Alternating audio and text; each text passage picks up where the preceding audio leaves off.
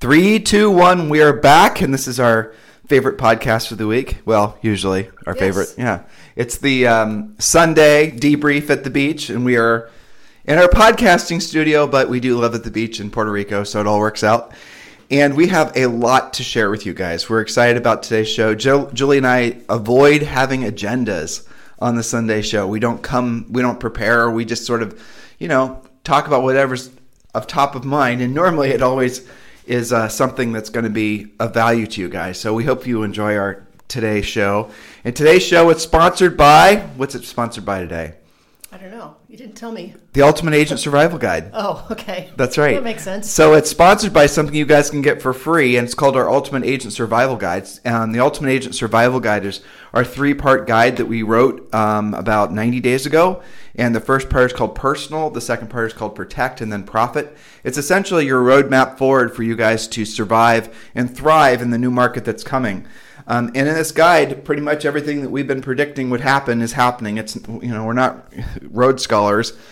Well, maybe, maybe we're, are we? Were we? Road, we weren't Rhodes scholars. No, that's that a thing. that'd have been nice though. Yeah, that Yeah. would be good. We Yeah. would have had to pay student loan debt off. Exactly. We wouldn't have had student loan debt. Well, we should have studied harder in school, which is something else we were talking about, but we'll talk about that in a second.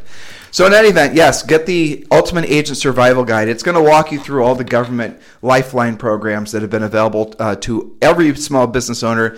But as uh, it pertains to you guys, we're going to walk you through the specifics in the guide, how to go about getting your PPP loan and all the other forbearances and even unemployment, all the rest of it. So it's available. You just need to go and get it. The information's already there. We're updating this information, though fortunately it's not needing updated that much anymore. But the information is waiting for you to download. And all you have to do is text the word survival to 31996, survival to 31996. You know, today, Sunday, I probably received another six emails or just texts or whatever from people thanking us for telling them about the PPP loan and how to go about getting it. And I think you have an email right in front of you you want to read. Go ahead. Yeah, absolutely. This is from a great agent named Mary Foreman, who is in Maryland. So referrals can be shouted out to her, should you have any.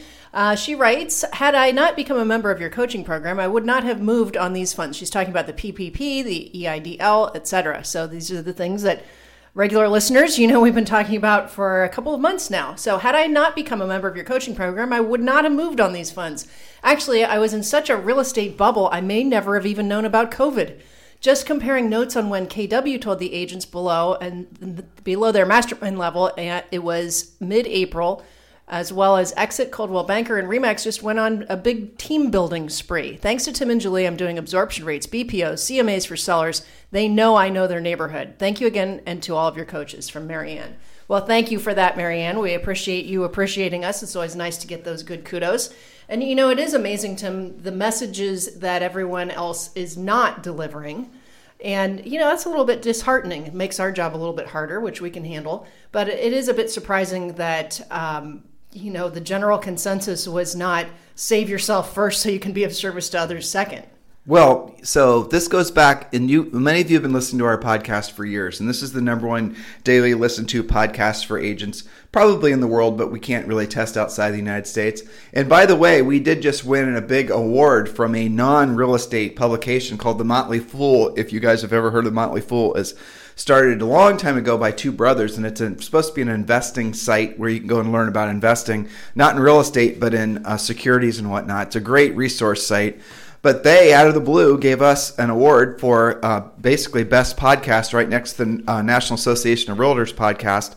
And we weren't expecting, we didn't know about it, and we were really honored by it. So that's because of all of you guys. This podcast continues to be the number one listened to daily podcast for agents. So, as we've been saying for years, most of the messaging coming from most of the people that purport to be leaders in the real estate industry are always self serving. They are always going to be circling the wagons around protecting themselves. I think, you know, intuitively you guys already knew this.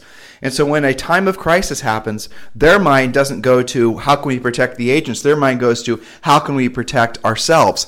And so what they do is they just basically double down on the dumb ideas. They double down on the ideas that are generally not the best ones for you guys as individual practitioners, as real estate agents.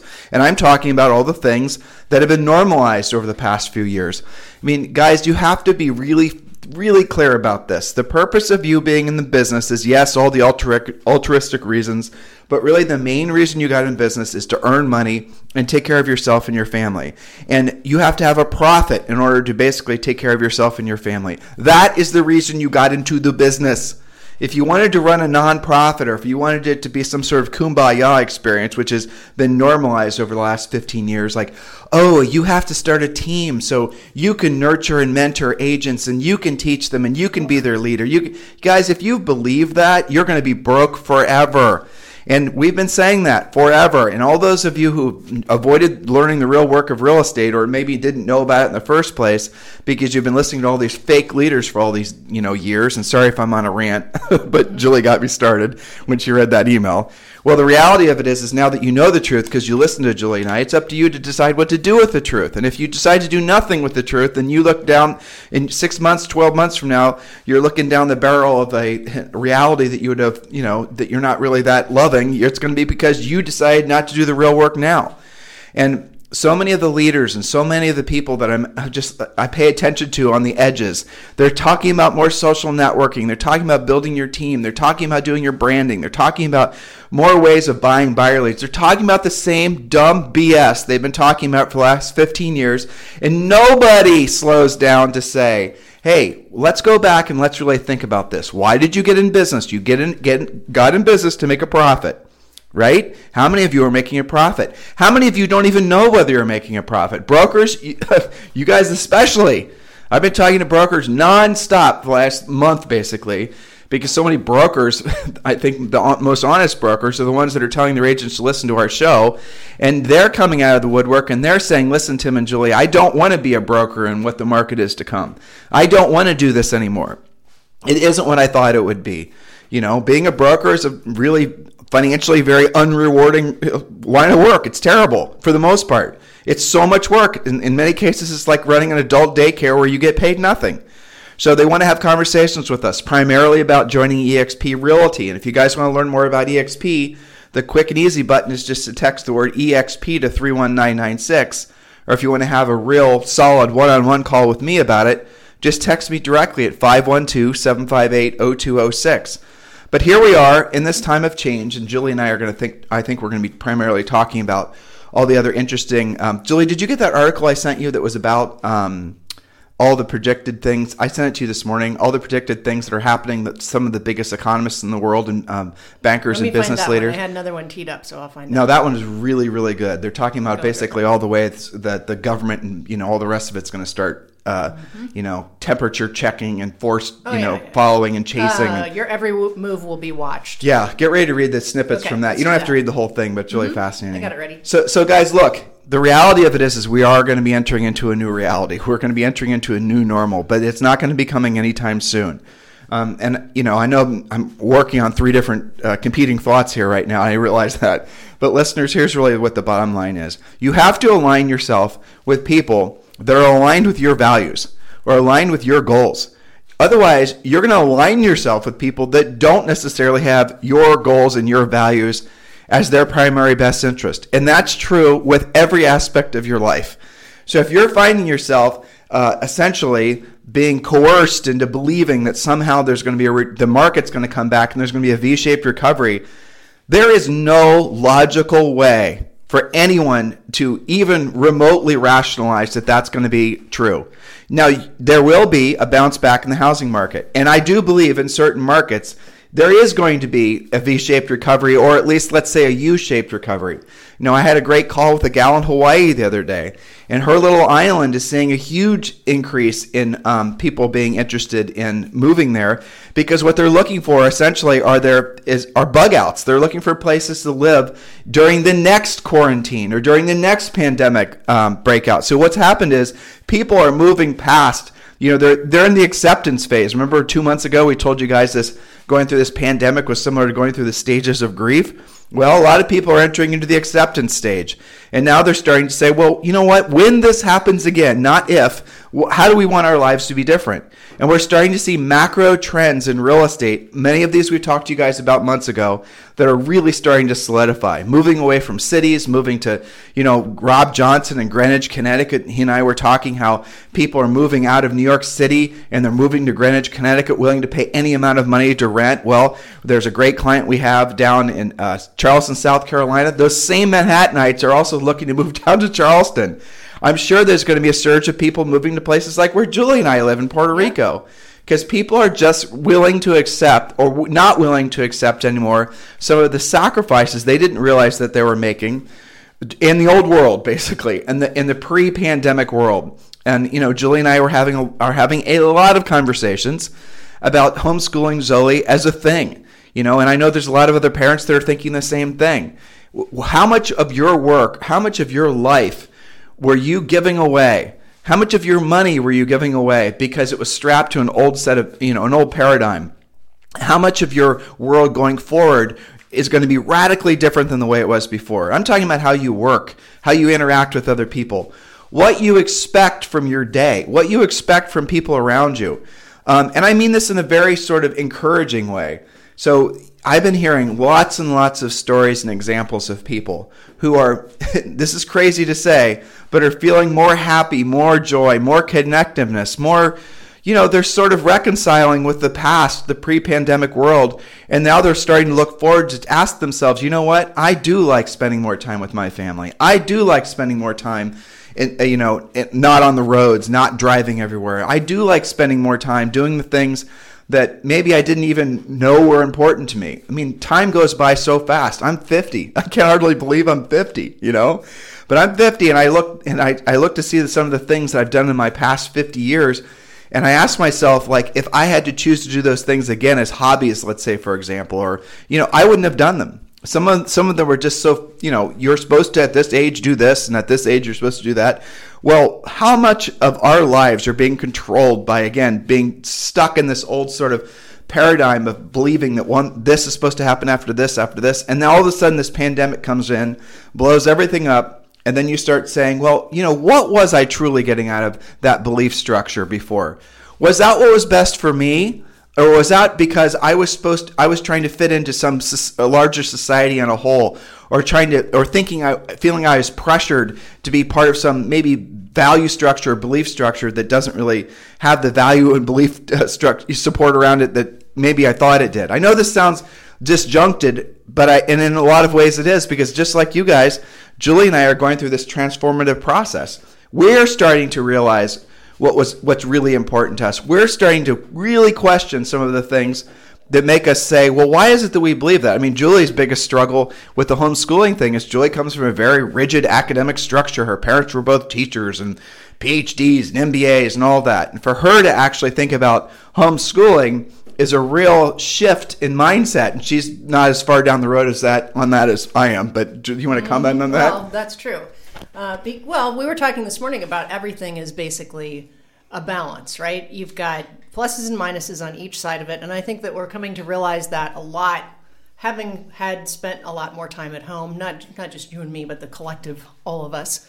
You know, so what she doesn't get might be more on the social side, but she does get more attention from us. She's, I would say, overall she's become a nicer person because she's not Definitely. getting woken up at the crack of dawn being tired and well, stressed at school too. And stressed, you know. Um, but what's the cost of that? You know, we'll have to see. I think that we're also seeing this with you know people getting back to work. And the article that you mentioned with your every move will be watched. The post-COVID offices, for example, post-COVID transit, what's happening with planes. You know, this is a huge transformation, and I think it's touching pretty much every sector. So um, yeah, I mean, homeschooling is a big thing to think about. It's not an option for everyone, especially Did you, find that article? Ones. I've got it right here. Yeah, read some of the specific examples because I thought yeah. they were really fascinating. okay, so your every move will be watched post COVID offices to resemble China's social credit system. And you, I don't know if you remember that graphic that's in that article, Tim. You and I actually watched that show, Black Mirror. Yeah, of course. And you remember oh, how oh, yeah. they were rating, and in this case, it was like their emotional maturity and their social value all wrapped up into like one kind score. of Yelp score type yeah. of rating.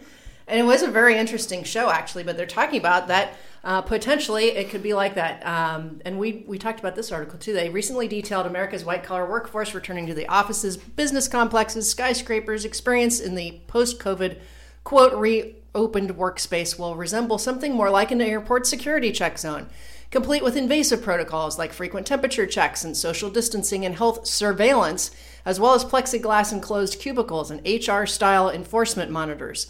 So uh, they're talking about what sounds like potential hassle, but you know it's supposed to be for our own good.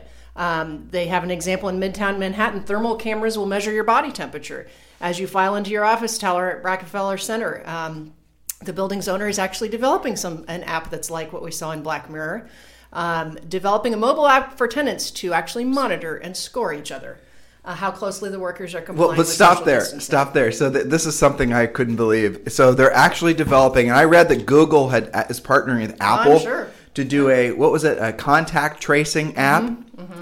Yeah, so they're going to actually, guys, listen. This is real. This is not Tim and Julie, you know, reading too many articles. Though I think some of this has been implemented in, in China and over there. Yeah, well, in, in totalitarian regimes like China, I, mean, they definitely can do that. But like, for example, you know your your cell phone tracks you everywhere, right? I mean, you guys should know that. you can't do anything without your cell phone being able to trace exactly where you are. So to believe that we're not being monitored is insanity.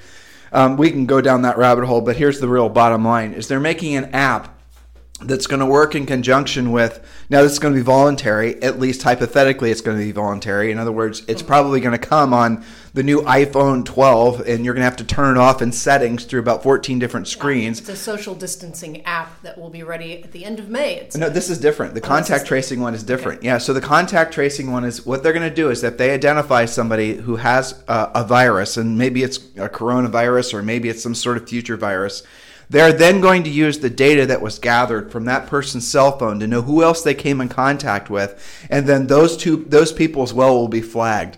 So what you're going to have is the ultimate Big Brother regime, which is already being rolled out. Which and Julie just told you about the other ones, where essentially everywhere. Well, I would assume starting with the you know public buildings and whatnot you're going to be your temperature is going to be taken. You're going to be walking through yep. you know constant monitoring and constant tracking and tracing. But but here's the insanity of all this. I mean if that isn't insane enough here but here's the real insanity of all of it. How many americans right now because they're so nerfed up and this is we talked about this a lot yesterday mm-hmm. how many of them are just going to accept that as being normal how many of you are just going to say, well, it's to prevent the virus? You can prove that we'll all accept it at least on some level because when we go to different, you know, buildings, whether they're government buildings or not, maybe they're just downtown. Don't you open your purse and they inspect that? Don't you walk through a metal detector? You take your don't, shoes off. At the don't airport? we get you know you know molested when we go through airports? Yeah. I mean, base. Oh, I'm sorry, that's called a pat down. Yeah, and and then they take little pictures of you. You know, the what scan. what the hell, guys? So look how fast it, we've all getting a little yeah, it, but but here's the craziness. Now it's becoming a political thing, right? So the lefties, supposedly the liberals and the Democrats, are all. And I don't believe any of this is true, by the way, guys. I just think like they, people like to politicize things. They want to try to, you know, essentially for one power to have power over the other, they have to create a unified enemy. So for the Democrats, basically to uh, gather power. You know, they have to basically make the people that don't believe in quarantine the enemy. It's just saving one life after all is their battle cry. And then on the flip side, the conservatives are saying, "Stop taking my you know rights away. Why are you you know where is the real justification between or behind the government being able to just unilaterally shut down my God-given rights? My rights were not given by the government, right? So those both arguments, both sides have validity to them, but it's becoming a politicized nuclear bomb and it's not going to end well. But you know, Julie, if you don't mind meandering, do you have any other articles on that topic? Oh, let me take a look here. I don't think I sent you anymore. Um, I don't think we found any more. No, but I well, I did. I didn't send it to you, but I did read something this morning about the whole temperature taking thing. Is at least maybe thirty or forty percent health uh, theatrics, like you know, what do you call it? Um, when you go the to the shoe airport. thing at the airport. Yeah, yeah, it gives you a sense that you know somebody's got your back and that you you pass muster, but that the temperature thing is not actually a, a really great indicator. It's just one of their tools that maybe you've got something wrong with you, right? Well, so two things. One is that you know you may be a carrier, you may be pre-symptomatic and not have a fever because many cases have shown that. Um, and secondly, you might have a fever but not have coronavirus. You could have something else. So it's it's you know it's kind of just a half. So, so let me ask you a question. We haven't talked Yeah. about this before, and don't worry about seasoning your answer. Just say what you really think. Okay. Okay, so we know the coronavirus is supposedly thread t- is, spreads three times as, as fast, is three times as deadly as whatever the usual annual flu is, right? Right. Okay, so should they have done what you know? What was it? Sweden did, or was it Sweden or right. it was Sweden? Yeah, Sweden. where they basically just essentially said isolate if you're within the the highest risk age group, which Mm-hmm. is basically 80 or above. So you you folks just stay at home, and everyone's going to essentially bring you stuff and just stay put. You're not going anywhere, and Mm-hmm. then just let everyone else go out and get infected by it. Because what they know now, Mm-hmm. and and is that the we're all going to eventually get coronavirus inevitably. More than likely. Yeah, or you've already Or had it. already had it. Right. And so how do you know if you've had it? You have to take a test. But the thing is is that you're asymptomatic, which means Julie, which means you're not, you know, you might feel tired, you might not feel anything. Asymptomatic means you don't actually have any symptoms, you're not coughing and sneezing on people, you don't have a fever. You know, if somebody asks you how you feel, you probably would say fine. Yeah, so that's the fascinating part, guys. So many the bottom line being is that it yes it is does spread three times as fast and yes it is three times as deadly. There's no doubt about it. But then you look at the people that are adversely affected. They're people that have underlying um, other ailments. 30% of the deaths have come from retirement facilities. Well, that's age. homes, well, in the, which probably they have other health problems. Right, exactly. But more like, there's a statistic that comes out, but they don't give you the whole story. They'll say like, men are more likely to die of coronavirus. Well, okay, let's look at that. What type of men? Oh, I know what. Men who smoke. You guys see the who point? are obese, So who are old, old, you know, over a certain age and do those things. Right, but they're not telling you all that. They're just giving you this, you know, half-wit bullshit information to try to spread a particular agenda. And ultimately, and this is where I'm going to get ahead of my skis, and I might regret saying this, but what is the ultimate motivation of wanting to have a um, civilization or have a culture or our country? What is the ultimate motivation between behind wanting to keep us in fear? And Julie, I'm going to ask you that question. Well, control. Control. Yeah. That's it. So why do they control by who for what purpose? Well, usually the government for getting you to vote for them. or control and dependency to keep them in power, right? Yeah, right. sure. So control, but ultimately, can there ever be a true government takeover of, of uh, our rights in this country? Could there ever be? Here, I don't think so. Well, not here on Puerto Rico, No, but I here mean as in the the United US. States. No, I don't Why not? so. I don't think people put up with it. And I think that that's exactly what they're, you know, because we're allowed to bear arms would be one reason. That's pretty much the Um, big reason. And then we have a constitution that makes it illegal for them to do what they're doing right now. Exactly. Here we are showing what side of the fence we're on, by well, the way. but but seriously, that that's not the same in other countries. You know, um, I I think it'll only get so far, and you can see that they're getting nervous about that by fortifying places like Washington D.C. By you know, I mean, considering some of these other government programs, we'll we'll talk about the potential jubilee maybe. Yeah, let's do a talk about- reaction to that because I think that's pretty interesting. Yeah, the debt jubilee, guys. We told you about that a few weeks ago. But ultimately, in our country, um, I believe uh, we are. Julie and I are such ardent supporters and ardent just believers in our country. We love. Look, my family my side goes all the way back to basically the ships right after the Mayflower. For those of you who are on the East Coast, my mom's a DAR, daughter of the American Re- Revolution. I'm an SAR, son of the American Revolution. Tufts University was founded by my great great great uncle. So we go back, on my mom's side at least, all the way back to the founding of this country.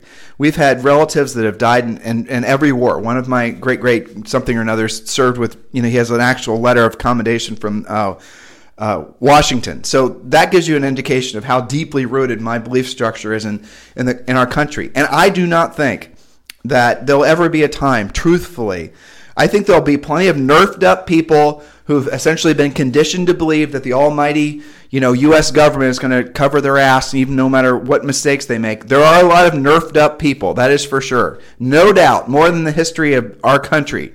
You know, generally speaking, the stock that we all come from is not what we've all grown into. That is definitely true. But a vast majority, and by a vast majority, I mean a majority of Americans, do not believe in being nerfed up. Do not believe in control in being controlled. Well, they you- want to be free. you can already tell by people's uh, limited tolerance. I think what have we been through? I think we're on week eight for mo- anywhere from like six to eight weeks here for the whole lockdown.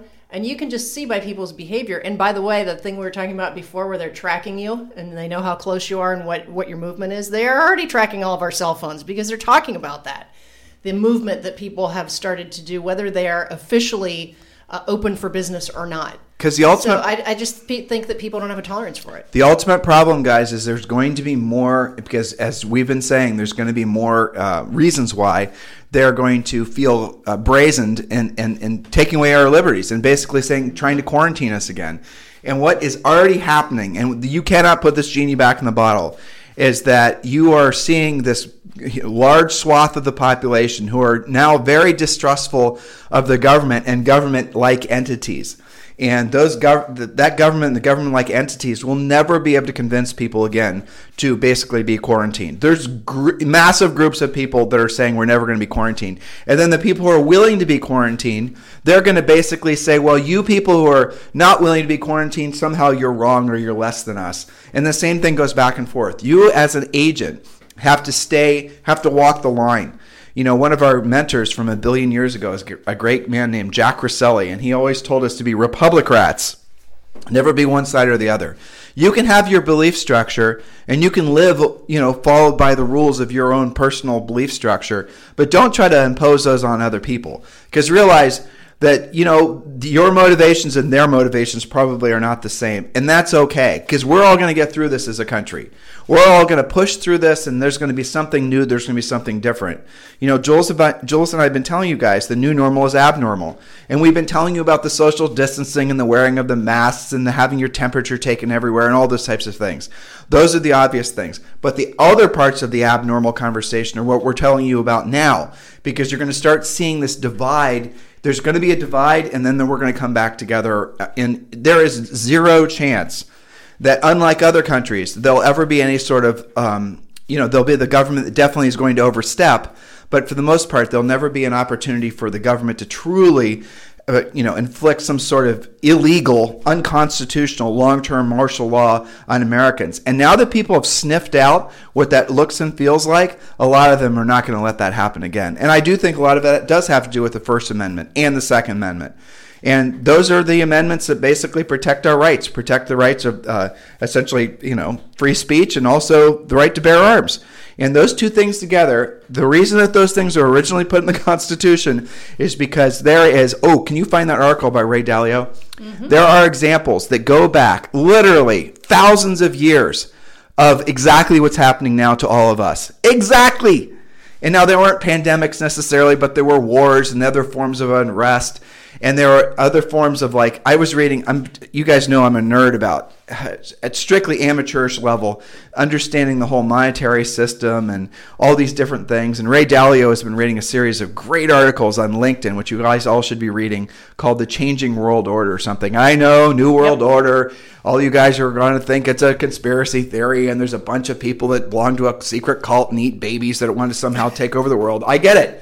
That's not what this is about. What he's talking about is the history of money, and it's so fascinating. It is fascinating. I, you know, you were. Do you teasing, like it now? Yeah. Well, you were teasing me the other day that I put up with. It, it's not. Uh, it's not a five minute read. Let's just put it that way.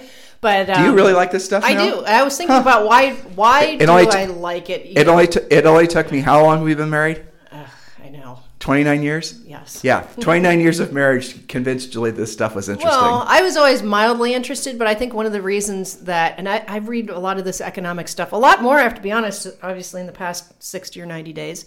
One of the reasons I think that I'm doing that, other than I do find it interesting, is that we're searching for meaning to all of this and we're mm. searching for an understanding to our new, what he calls the changing world order. And I think that at least for me, because when you read stuff about the whole coronavirus business and the, the curve and flattening the curve and how many deaths and how many cases and are we really reporting correctly, yada, yada, yada. I think we're all sick to death of all that stuff now. Um, but the problem is that the more you read about it, the less you really feel like you understand it which gives me kind of a, a, you know insecure feeling. But when I read about the economic stuff, which she's finding the article. I feel like, you know, that's kind of interesting and maybe I can understand at least the economic side of this. If I don't understand the epidemiological side, okay, I can at least I feel like I have some control over my knowledge base of uh, the economics. Plus, it affects every single one of us, so you ought to know about it. So, how many of you guys? And Julie's going to find that article. It just you just need to read that little smidgen about the money. I've got it. So, but but how many of you guys have even bothered to research the different the different ways that the different countries in the world have gone about trying to essentially um, deal with the coronavirus? Because remember, guys, this is your lives, and I think what Tom Hanks said was right. Our lives are always going to be, you know, essentially they're going to be pre-virus and post-virus, and not just coronavirus, but the viruses that come after. Yep. Julie and I are definitely following the story about this asshole virus that's now starting to mutate into other forms.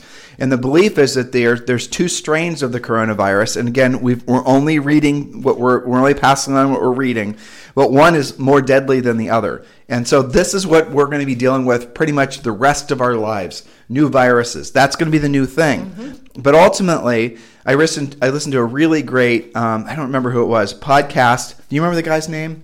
Tell me more. Uh, Prager, Dennis Yes, Prager. Dennis Prager. He was talking about the fact that life is, is full of inherent risk. And Yeah. essentially, what we're all going to have to accept is that this coronavirus is just a new risk vector.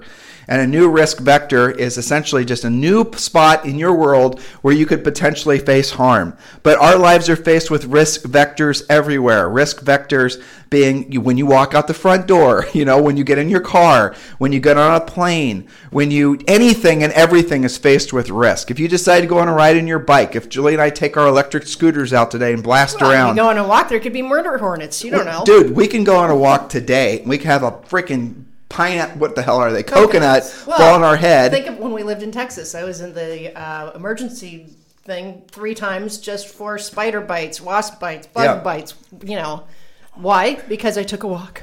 Yeah, exactly. So there's risk vectors everywhere in our lives, and what we have to accept is that we cannot be so easily nerfed up. This was Prager's point. He said otherwise you're just going to live in a corner, you know, in fear. Yeah.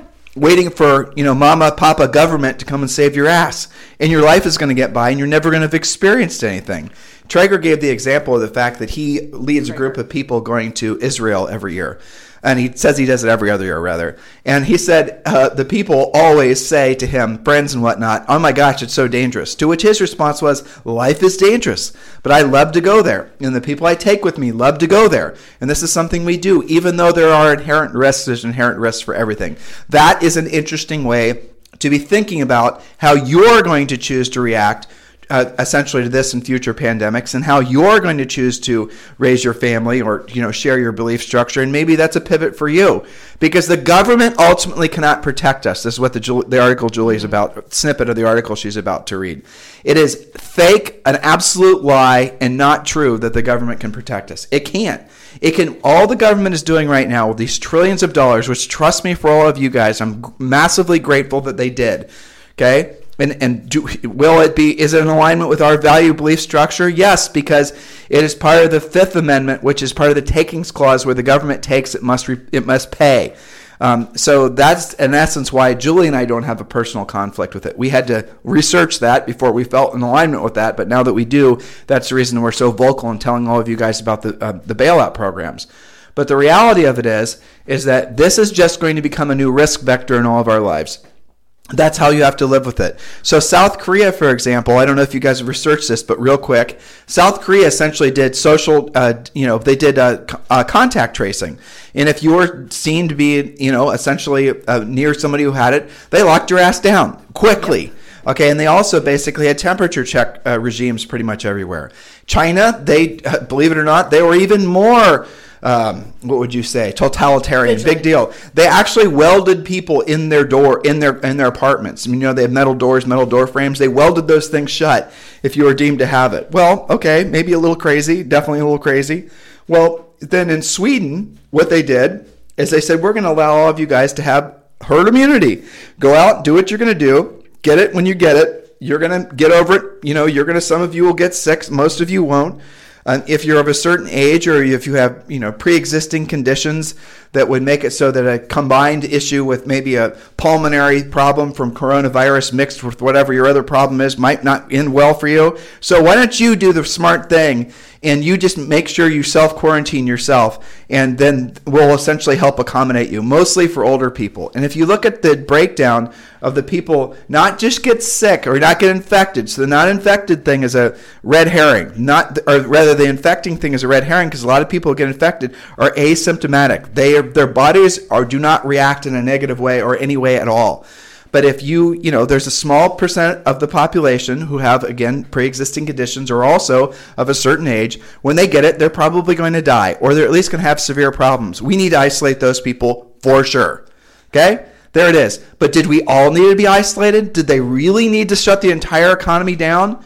You know, Julie and I said last week that this whole uh, essentially this ridiculous, amazing, incredible, historic, absolute destruction of global economies. It's never happened before, and yet Julian had been researching it and find that there's been other governments that have done similarly dumb things in the past, and we're going to see what the results of them are. So going forward, here's you know what we're going to experience is the they're expecting. Get this, guys.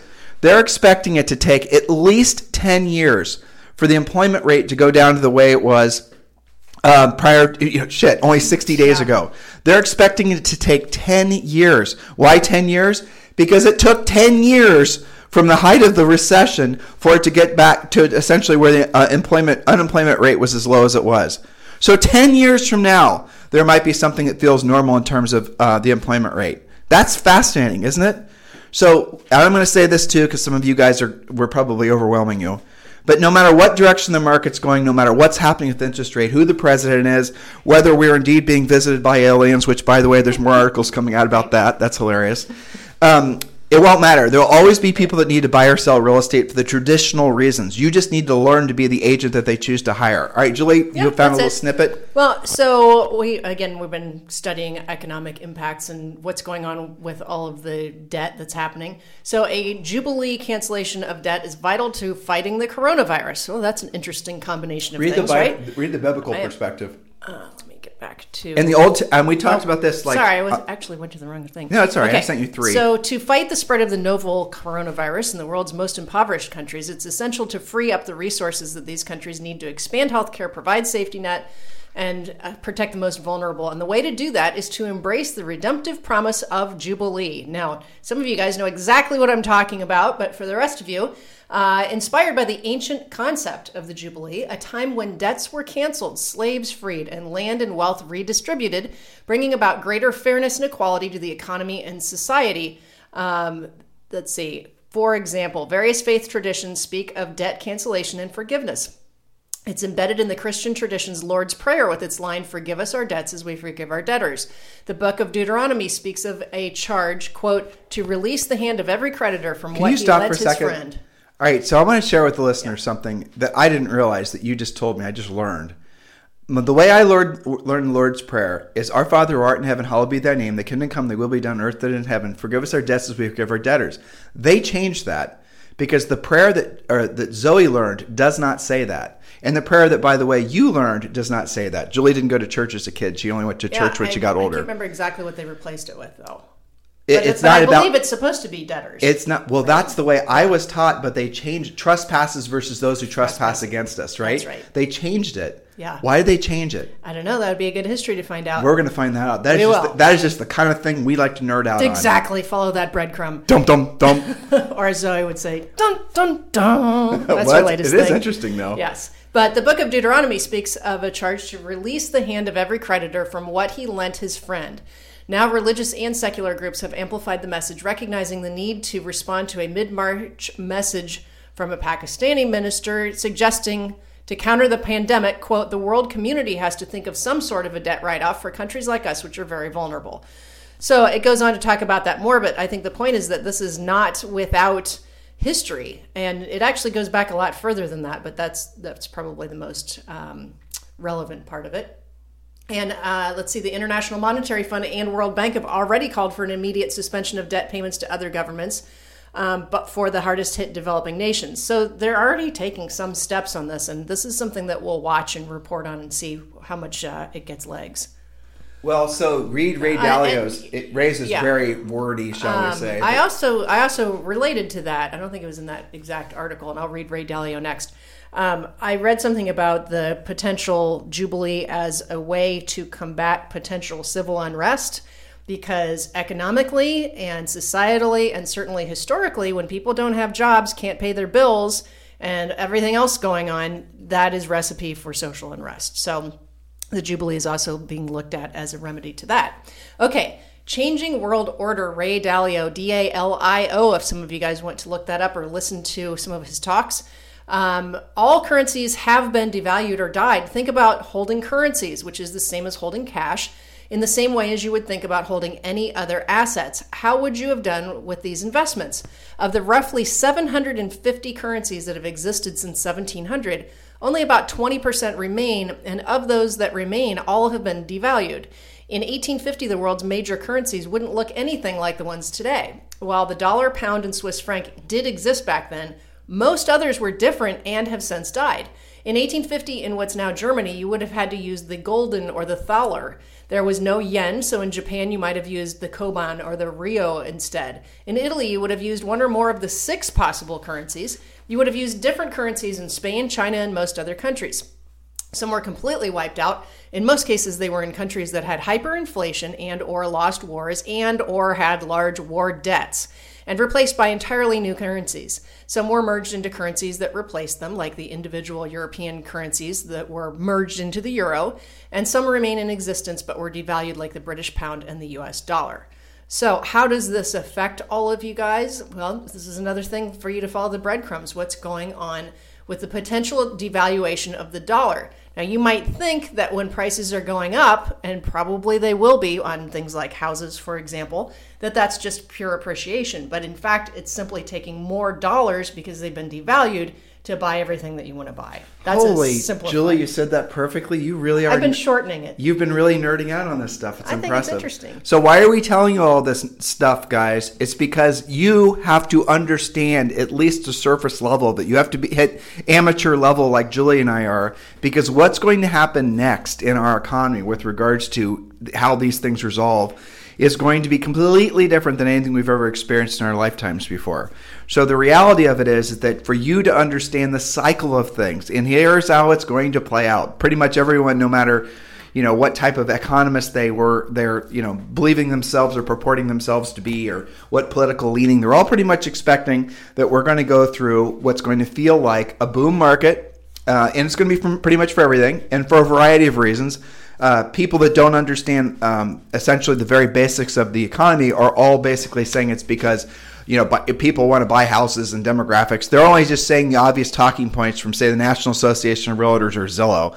But what they're not really understanding is because all the trillions of dollars that have been pumped into the economy have to go somewhere. And so where's that money going to go? It's going to go, it's going to flow. People are going to spend it on the things they have been spending it on at first. And so you're going to see Mean, some of you will make the mistake of calling it inflation, or I'm sorry, appreciation. You're going to see real estate values or the cost of real estate go through the roof. You're going to see the cost of a lot of other things go through the roof as more essentially people have money to buy those things.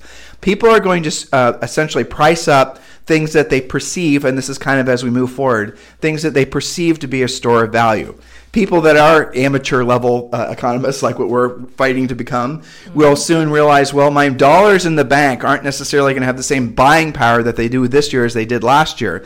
Like, there's a very, you know, it's fascinating. I'm going to take a little side road and make sure I don't go too sure. far off path here. Mm-hmm. You know, why is that ultimately? that it used to be in America in the 50s and in the 60s, really, you didn't have to have two working age adults. Why? I mean, you didn't have to have two working adults. Mom and dad didn't have to go to uh, to work. And so I was raised, and now what I realize were our, our left leaning school system was it's because of women's rights and women wanted to get out of the house and they didn't want to take care of their families and they wanted to, and I'm sure some of that was true. Some of that I'm sure was true. I mean, Zoe is not the greatest person to spend all the time with all the time, every day. I, I could definitely see someone wanting to go to work. Or, you know, in many cases, you know, there were some unbelievably amazing women and men, but really in general, that we are so, as a society, so much, you know, in gratitude towards for having essentially, for them having the ambition um, and the education and the intellectual horsepower to contribute to society. We wouldn't be where we are without you know, so don't think I'm sort of like saying women do this and men do that. But here's the thing that I thought was fascinating. So why did both men and women, or why did you decide that in this you know 60s and into the 70s they both had to work? It wasn't for the reasons that the social programmers would have us believe. It was because of inflation. It was because of crap got, started to get more expensive. I remember I asked Julie's grandfather, they're both in heaven, but I asked them what, I uh. I, I asked him, why is it uh, that uh, essentially men and women, you know, because he has had very traditional values, and he said his answer was pretty funny too. I mean, and I said, why are they both working? Why are so many, you know, couples not you know, daycare the whole thing? And he he thought thought about it for a second. His name was Alan, and he goes, well, I guess just there's more fun stuff to buy. I thought, I thought that More was hilarious. Uh, What is it? yeah, more to what? I thought that was hilarious, and that's probably true too. Yeah. But the real reason was is because things got more expensive, right? The thing that brought all uh, essentially you needed to both work in order to pay your bills in most in most you know parts of America. And then here's the other thing that nobody talks about, especially in schools, is that taxes started to increase. So you had a double whammy of your actual cost essentially from taxes, your actual cost from uh, inflation caused by us going off the, the gold standard, when pre- especially when President Nixon uh, took over and he basically made U.S. currency, uh, the dollar, into a fiat currency, which in essence means it's just uh, backed by the whole faith and confidence of the U.S. government, right? Uh, that is something then that the government then controls how much money there is in the economy. The government then can have price controls. The government now is talking about guys now supposedly the government, the Fed is going to start buying stocks. They're going to start going in. Now here's here's the problem. Again, I know I'm, I'm on a third little side road here, and Julie's going to reel me back in. But here's the thing: it's fascinating.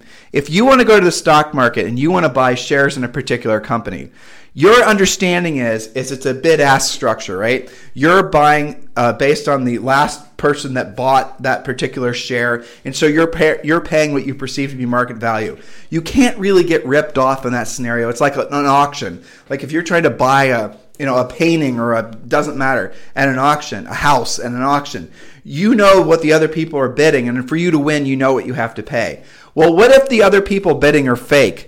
So I'll tell you guys something that's interesting about that. In California, it's legal to have what's called chandelier bidders. So Julie and I are, you know, we don't have it anymore, but we used to have a little small classic car collection, um, mostly European cars, and we sold them all before we moved to Puerto Rico. But here's the thing: is when you go to an auction in California, the auctioneer could actually uh, call out bids that were fake and that's what they called chandelier bidding. And that's legal. Isn't that insane? So when you guys watch those Mecum auctions, if any of you guys are card nerds like us and you watch those on TV, and the auctioneer is up there acting like he's getting a lot of bids, and all of a sudden no one's buying it anymore, they were all fake, and they were bidding them up to a, a number that they thought the seller would take. That's called chandelier bidding. That same thing is happening in the economy right now. So what's happening is the government essentially is able to go into the stock market, go into other sort of asset classes, and they're buying to keep prices up. They're inflating the value of things because they're buying bonds. They're going to start bailing out municipalities. Start you know, there's a big there's going to be a bailout for states. There's going to be bailouts for everybody, which is going to create a sense of value that doesn't exist. That's what creates the bubbles. So if you want to know what people are talking about when they're all like talking about you know the Fed and bubbles and real estate as it pertains to all of us, I just described it to you. But the way the Fed bids up real estate, the way the Fed artifi- artificially inflates real estate values, is by making the money easily available and lowering the lending standards. And all that is going to start happening. We went through the tightening phase, and now it looks like we're going to go into the loosening phase. And I think what we're predicting as far as this debt jubilee, you guys watch. That's going to start catching a lot of momentum in politics because it just makes sense. Because there's only two ways you can basically get rid of debts. You can either inflate your currency and pay it off essentially, or you can basically say, guess what? Nobody has any debts anymore. You know how that works? Because there's no just uniform forgiveness of debt because the debtor doesn't have their debt anymore, but the person they owed the money to, that person hurts. Well, maybe then if we forgive their debts too. And see, guys, this is what happens, and then boom, we have a new currency. So who knows what's going to happen next? You had something. I think. Well, I, I, you know, that I reminded myself it wasn't just that one article I was just reading. We I listened to an interview on Marketplace with um, where they were talking about this. David Brancaccio, who I think is like one of my favorite NPR reporters, he ended up over there somehow. He's he's nice to listen to. I enjoy his interviews. Um, he said, now you look at this as an economist and not as a biblical scholar, but what in the Old Testament are the references to everybody getting released from their debt every 50 years? And then the guy he was interviewing, the economist, said, well, the Jubilee year of Leviticus 25 was based on a Babylonian practice for over 2,000 years. And he goes on to explain all of that to uh, you would liberate the quote bond servants, people who had been obliged to work off their debts in labor, and you'd return the, any land that had been forfeited. Um, these, so basically, there's tons and tons of history I could go on, but um, and then he was asked, "Do you think that this is something that's realistic that we might need this net in a, you know current times?" And he he responded, "A debt cancellation is needed when debts go beyond the ability to be paid, and all personal debts, all non-business debts, tend to mount up beyond what they can what can actually be paid." And he talks about restaurants, automobile loans. Um, what's your alternative. Okay, so if the debts are growing so large, the only way of paying them is to foreclose on the property and let them be homeless or kick them out on the streets. The reason the Babylonians and early Jews canceled the debts was not because they were idealists, they weren't even egalitarians. All the debts had to be have to be canceled by the government. The government cancels it because it doesn't want to make the economy fall into austerity. It doesn't want people to lose their livelihood and become unproductive members of society. The reason to cancel debts is to preserve stability. So that's some of the current uh, conversations that are going on. And they use the example of you, you know, you can't simply say the landlords are not going to collect rent for three months, like in New York, for example. Suppose you're a restaurant and you say, okay, we don't have to pay the rent these three months, but we're also not getting any business. And then when the business starts again, they're not going to have any money to pay those rents, which are rental debts to the landlords, the most expensive expense in business. So it's interesting to look at that from an economic standpoint. And I think the most what I learned, I I guess I'm sure we learned this at some point, but maybe I forgot. Um, that Germany had something that's known to economists as the economic miracle. Germany canceled all debts except the debts that employers owned their owed their employees. This is after World War II. Everybody kept a minimum balance. It was easy for the Allies to cancel German debts in 1948 because most debts were owed to old Nazis or the people who had been Nazis or to banks that were part of the Nazi regime. So the Allies didn't want to let those creditors who were old Nazis have power over the coming German democracy. They canceled the debts. Germany, as a result, and, and its industry and families were debt free. That's what enabled it to recover. And that was the essence of the German economic miracle, the debt cancellation. He goes on to say right now, America's economy is strapped. America could have another economic miracle by writing down the debts. So all of this seems pretty logical, but it'll be interesting to see how all of that goes. Well, politically, you can see how this is going to be a thing. There's It'll no way. There's no way. You guys watch. Donald Trump is known to listen to our podcast. He's one of our greatest fans. No, I'm making that up. but you watch. He's going to send out a tweet, and he's going to say, yeah. Tim and Julie Harris. No, what's my? I don't have a Trump accent. No, or Trump. You got to work on that. Yeah, I'm terrible. At, yeah. so anyway, he's going to say debt jubilee. You watch that because if you think about a way polit- political, or the Democrats are going to say it doesn't matter. Someone's going to propose it. Why are Julie and I studying all of this stuff? Why is it that we're spending our life energy learning about all this sort of arcane, bizarre history? Because history repeats itself, because it's going to come back in, in new form, because of the fact that we have to better, we have to protect ourselves and we have to protect all of you. And we are 100% without a doubt convinced that no one else is going to tell you all this stuff and the sources of information that most of us have relied upon are unreliable. And so we're going to do everything in our power and get way the heck ahead of our skis, even on Sundays, and talk to you guys about the things that Julie and I talk about in preparation for the market that's going to come, in the world that we're going to be entering into, and how we can make sure that we're providing you guys the coaching and the training, and frankly, the you know community support. Really, at the end of the day to feel confident that no matter what comes our way, hey, guess what? There's a historical precedent for it, and all of us are going to get through it together. So we're going to continue to expose to you guys some of our fragmented thinking in many cases about what's coming next, and then we're going to let you guys know where what we're reading, and you can follow the breadcrumbs yourselves. All of you should focus on, unfortunately, becoming somewhat, you know, amateur economists. You need to know about this stuff so you can protect yourselves if it it's going to become politicized, there's going to be people that are trying to attach their belief and value structures to the different things we're talking about. You know, all of it is Mickey Mouse at the end of the day. You got to focus on protecting yourself first. And that, in order for that to happen, is you have to reinvest in your own education. Julie, any other things you want to? Yeah, well, I mean, it seems that there is a need to be learning more, more quickly, as a result of change. So I have been working on looking at that as a positive impact because, you know, let's be honest, the real estate market was looking a little bit like Groundhog Day, even though it was a good Groundhog Day. For a lot of years, you know, when it was fast and furious, hot sellers market, choose your offer, yada, yada. You know, that was good, but this is more interesting. That's how I got to look at it. And so the only question you have to ask yourself is at what level do you plan on participating in what might become known as the New World Order? At least it is a different world order for all of us you've got to be the leader. And I, I do see a change, in, especially in our coaching clients, because we're more intimate with them. We know what, you know, what's going on in their businesses and their lives. I do see a shift to let's get on with this. Let's get to figuring out what the profit's going to be. Um, you know, what type of people I have to help, what kind of scripts I've got to learn, how I have to be better and more nurturing on the one hand, but more direct and more, um, you know, honest with things like pricing and you know, do you really think your house is going to be worth more six months from now? Those conversations you've got to embrace and decide that you're going to be the leader. People will appreciate you. We know this because of the emails we get from you guys because we laid all this heavy stuff on you 60 days ago and said, you know what? You got to take part in some of this economic relief for yourself. That way you'll have the opportunity to help others. Yeah, you know, I, was, I just wrote something down. We yeah. actually had someone uh, email us that said, You and I are the prophets of profit. No, I like that. I do too. I'll take that. Yeah, I know, but uh, I, I don't know. That seems like a big. That's a little lofty. That's a little lofty. Yeah, I don't. We we're gonna.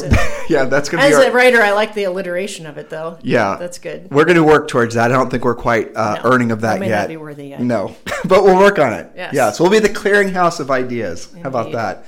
So, look, guys, um, we love doing this Sunday show. If this is the first show you've listened to for Julie and I, understand that our shows are much more buttoned down normally, focused on specific topics.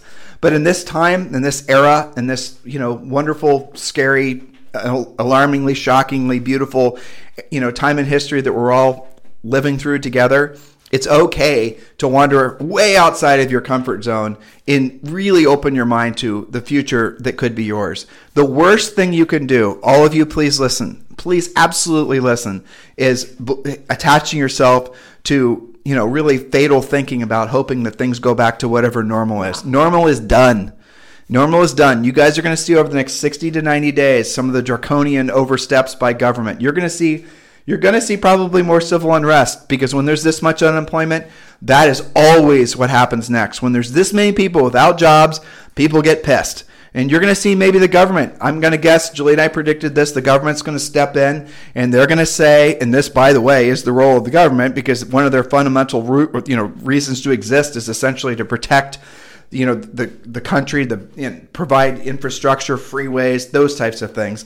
We're predicting that there's going to be some sort of big national program you know similar to the ones that they did in the depression for people to essentially get jobs the national uh, all employment act where people are going to basically be going out and doing the real work of rebuilding a lot of the bridges and the infrastructure of the country that they did you know back in the 20s and the 30s that makes sense that's probably what's going to happen next now, I just say that with a glint in my eye because I could just imagine all these nerfed up people being told that they have to go get jobs where they're going to be mm. doing real physical labor.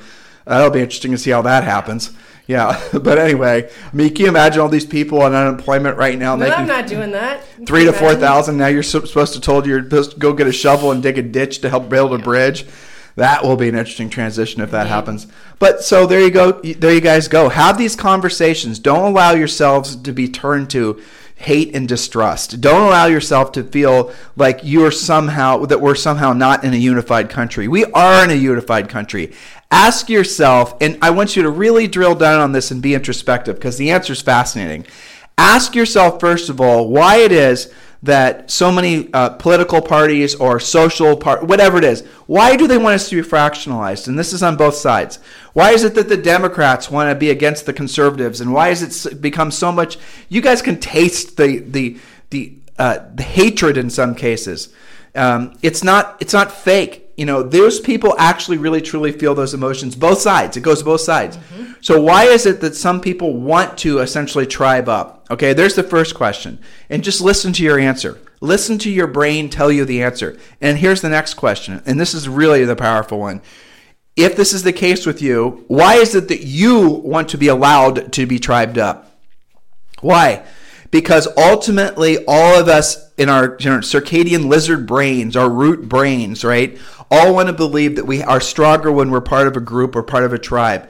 Is that really true? Is that always true? Or is that you just basically relying on this sort of uh, fear-based thinking that in order for you to be protected from the, you know, the horde of zombies, you, more people together is better than fewer people together? That is true, but is that what we're experiencing now? No.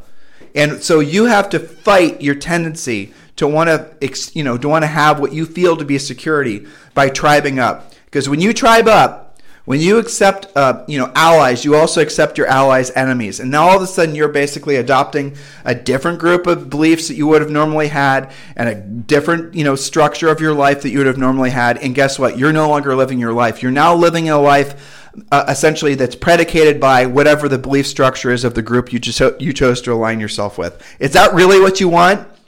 You don't have to be like that, especially nowadays with technology. Frankly, I mean, Julie and I are broadcasting live, you know, right now from Dorado, Puerto Rico, right? So we're all part of the same tribe with you guys. A lot of you guys have been part of our lives and be part of yours for, you know, years in various forms. Tens of thousands of you, millions of you listen to us on this podcast. We're all part of the same tribe. There's more things that we're all in alignment with, our group, you guys being part of it, then we're not in alignment with, right? Now, I'm not saying, I mean, Julie is very offensive in a lot of the things that she says. I try to be. so there's going to be some things. working on. There's going to be some things that we're not in perfect alignment with. So what? But overall, we believe in the same things, don't we? Okay? So you guys do not need to align yourselves with people that are trying to minimize you and make you feel weak. Align yourself with people that make you feel strong. Align yourself that, with people that have a core belief in our country, that I have a core belief in freedom, have a core belief in the Constitution. Align yourself with people who have a core belief that your future can be a thousand times better than your past. There does not have to be a dystopian future for you. There does not have to be the days ahead do not have to be black and white. They can be, you know, vibrant color. You guys remember in Wizard of Oz when it went from black and white to color? We're in the black and white period now. unfortunately. But your future can be bright, vibrant, incredible, amazing color if you are part of the conversation with the right people. And we're part of the right people. We believe so, right? We would think that. But we're not alone. There's a lot of other people, maybe you, right? Maybe you, listener. You're somebody who's going to attach themselves to what's forward thinking. You're going to attach yourself to a, a specific value structure that you feel would be, you know, essentially a mirror of how you want the new world to be. Don't fall into hate don't fall into mistrust. Don't go down too many rabbit, hole, rabbit holes with regards to the different conspiracy theories, though I will admit a lot of them are fun. they are. But avoid it because it's also mental masturbation. And you basically will, you know, toil away hours and days and years and it'll take up valuable strength. So I'm going to end this with one little. So Elon Musk has been in the news. Yeah. I do love that guy. I'm not going to lie. And one of the things that he was in the news about that pertains to real estate is he has obviously the guy's worth a ridiculous amount of money, and he has a lot of real estate. And he has came out and said, "I'm selling all of my houses." Now, here's what he did, which was hilarious. Are you going to do loves and hates? Uh, no, I'm writing something. All right, this is my loves. Okay? Yeah, okay. So Elon Musk, Elon Musk, a billionaire, probably one of the most famous people on planet Earth. Uh, he's going to get us to Mars for God's sake. So he comes out. He, he he decides to get this listeners for sale by owner his mansions. Okay? he puts his houses for sale on Zillow. He writes his own damn ads. Looks like he takes his own That's pictures. Hilarious. The guy's a billionaire and he decides he wants to FSBO uh, his house. For those of you who don't think there's any high end FSBOs. That's right. So his houses are for sale right now on Zillow, which is hilarious. And I think that's great. But that's not the. No, I'm not a, pro, a proponent of Zillow nor FSBOing. That's not the great part. The great part is why he was doing it.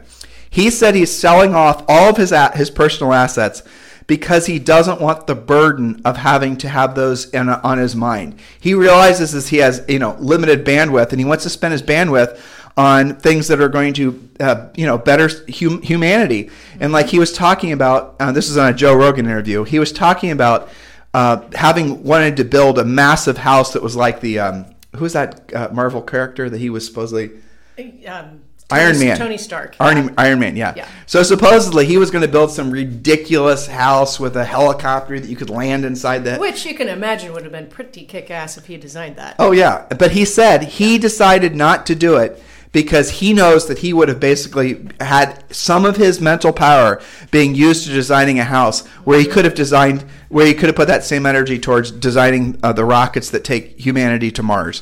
Whether you believe in that vision or not, I'm you know Still, I'm not it is an interesting way to consider your time. right. That was Your the time point. allocation was the theme. And here's a guy that has what? How many different businesses? How many different amazing things? It was un- it's unbelievable when you hear somebody that's operating clearly at like a far just uh, probably 170, 180 IQ. Yeah.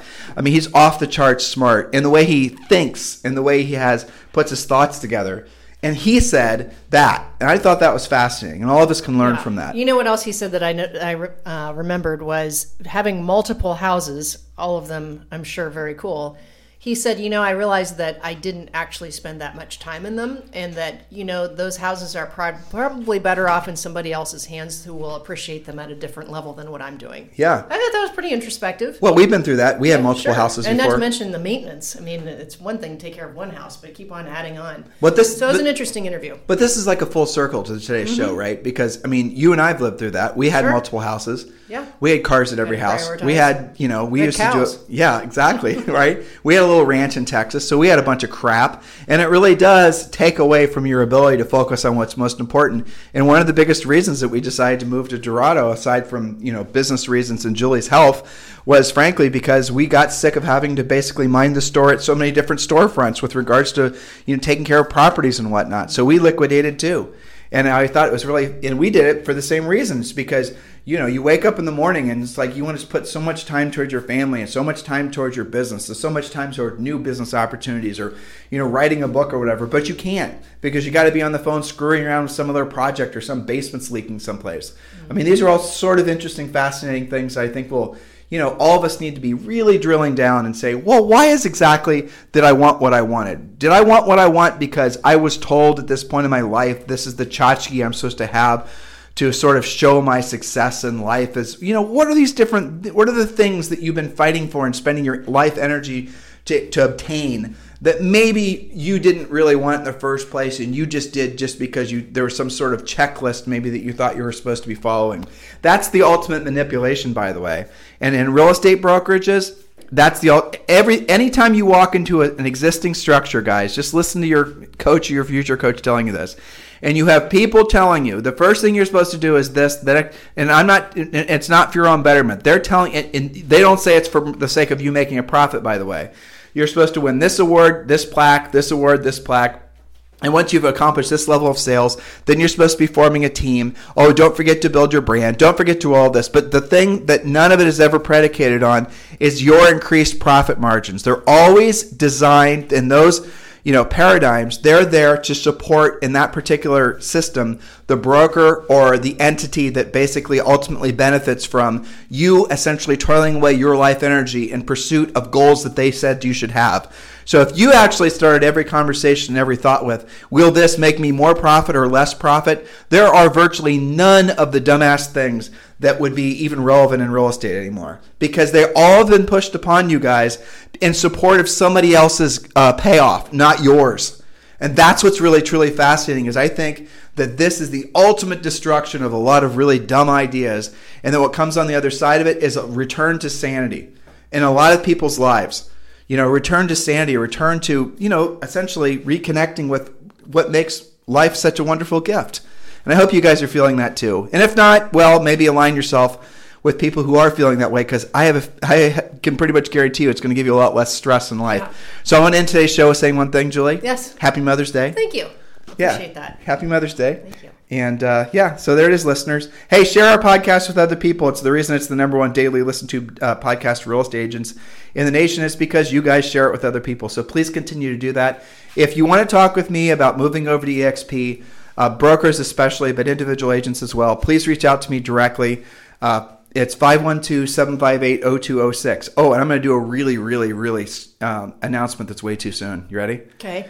All right, you guys have been pressing Julie and I for years and asking us why we don't essentially start some sort of um, national real estate team. Well, we sort of did through EXP, but we are actually working on an idea because we get a ton of uh, referrals that we pass through our uh, coaching business, and most we just we don't take any we're we don't middleman them. We just like someone will say, "Hey, Tim and Julie, do you know somebody in LA in this particular area?" And we'll connect you basically agent to agent. Well, what we're thinking about doing, and I've got to decide whether I want to use my bandwidth, and frankly, and Julie's and all of our coaching staff to do this mm-hmm. too, is we're thinking about forming or restarting our real estate practice and just basically focusing on referrals.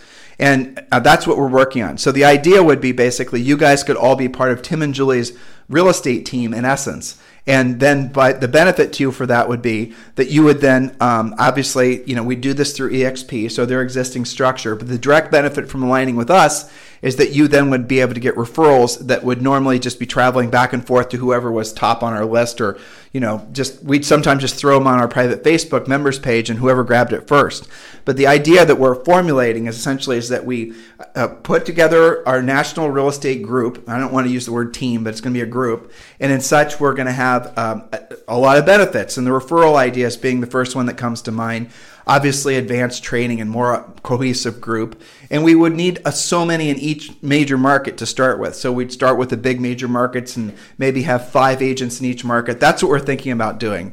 It's a big idea, and like I said, we have to decide whether we want to take it on because organizationally there would be a lot of back end that would be necessary to make it happen. But I'm pretty sure we're going to do it. If that interests you, just if you're still listening after over an hour, it probably will. 512 758 0206. Hey, if you guys need us for anything, always reach out. God bless all of you. Happy Mother's Day to all the mothers out there and all the grandmothers and all the great grandmothers. And if you're lucky enough to have great great grandmothers that are still alive, to them as well. Have a wonderful day, and we'll talk to you on the show tomorrow.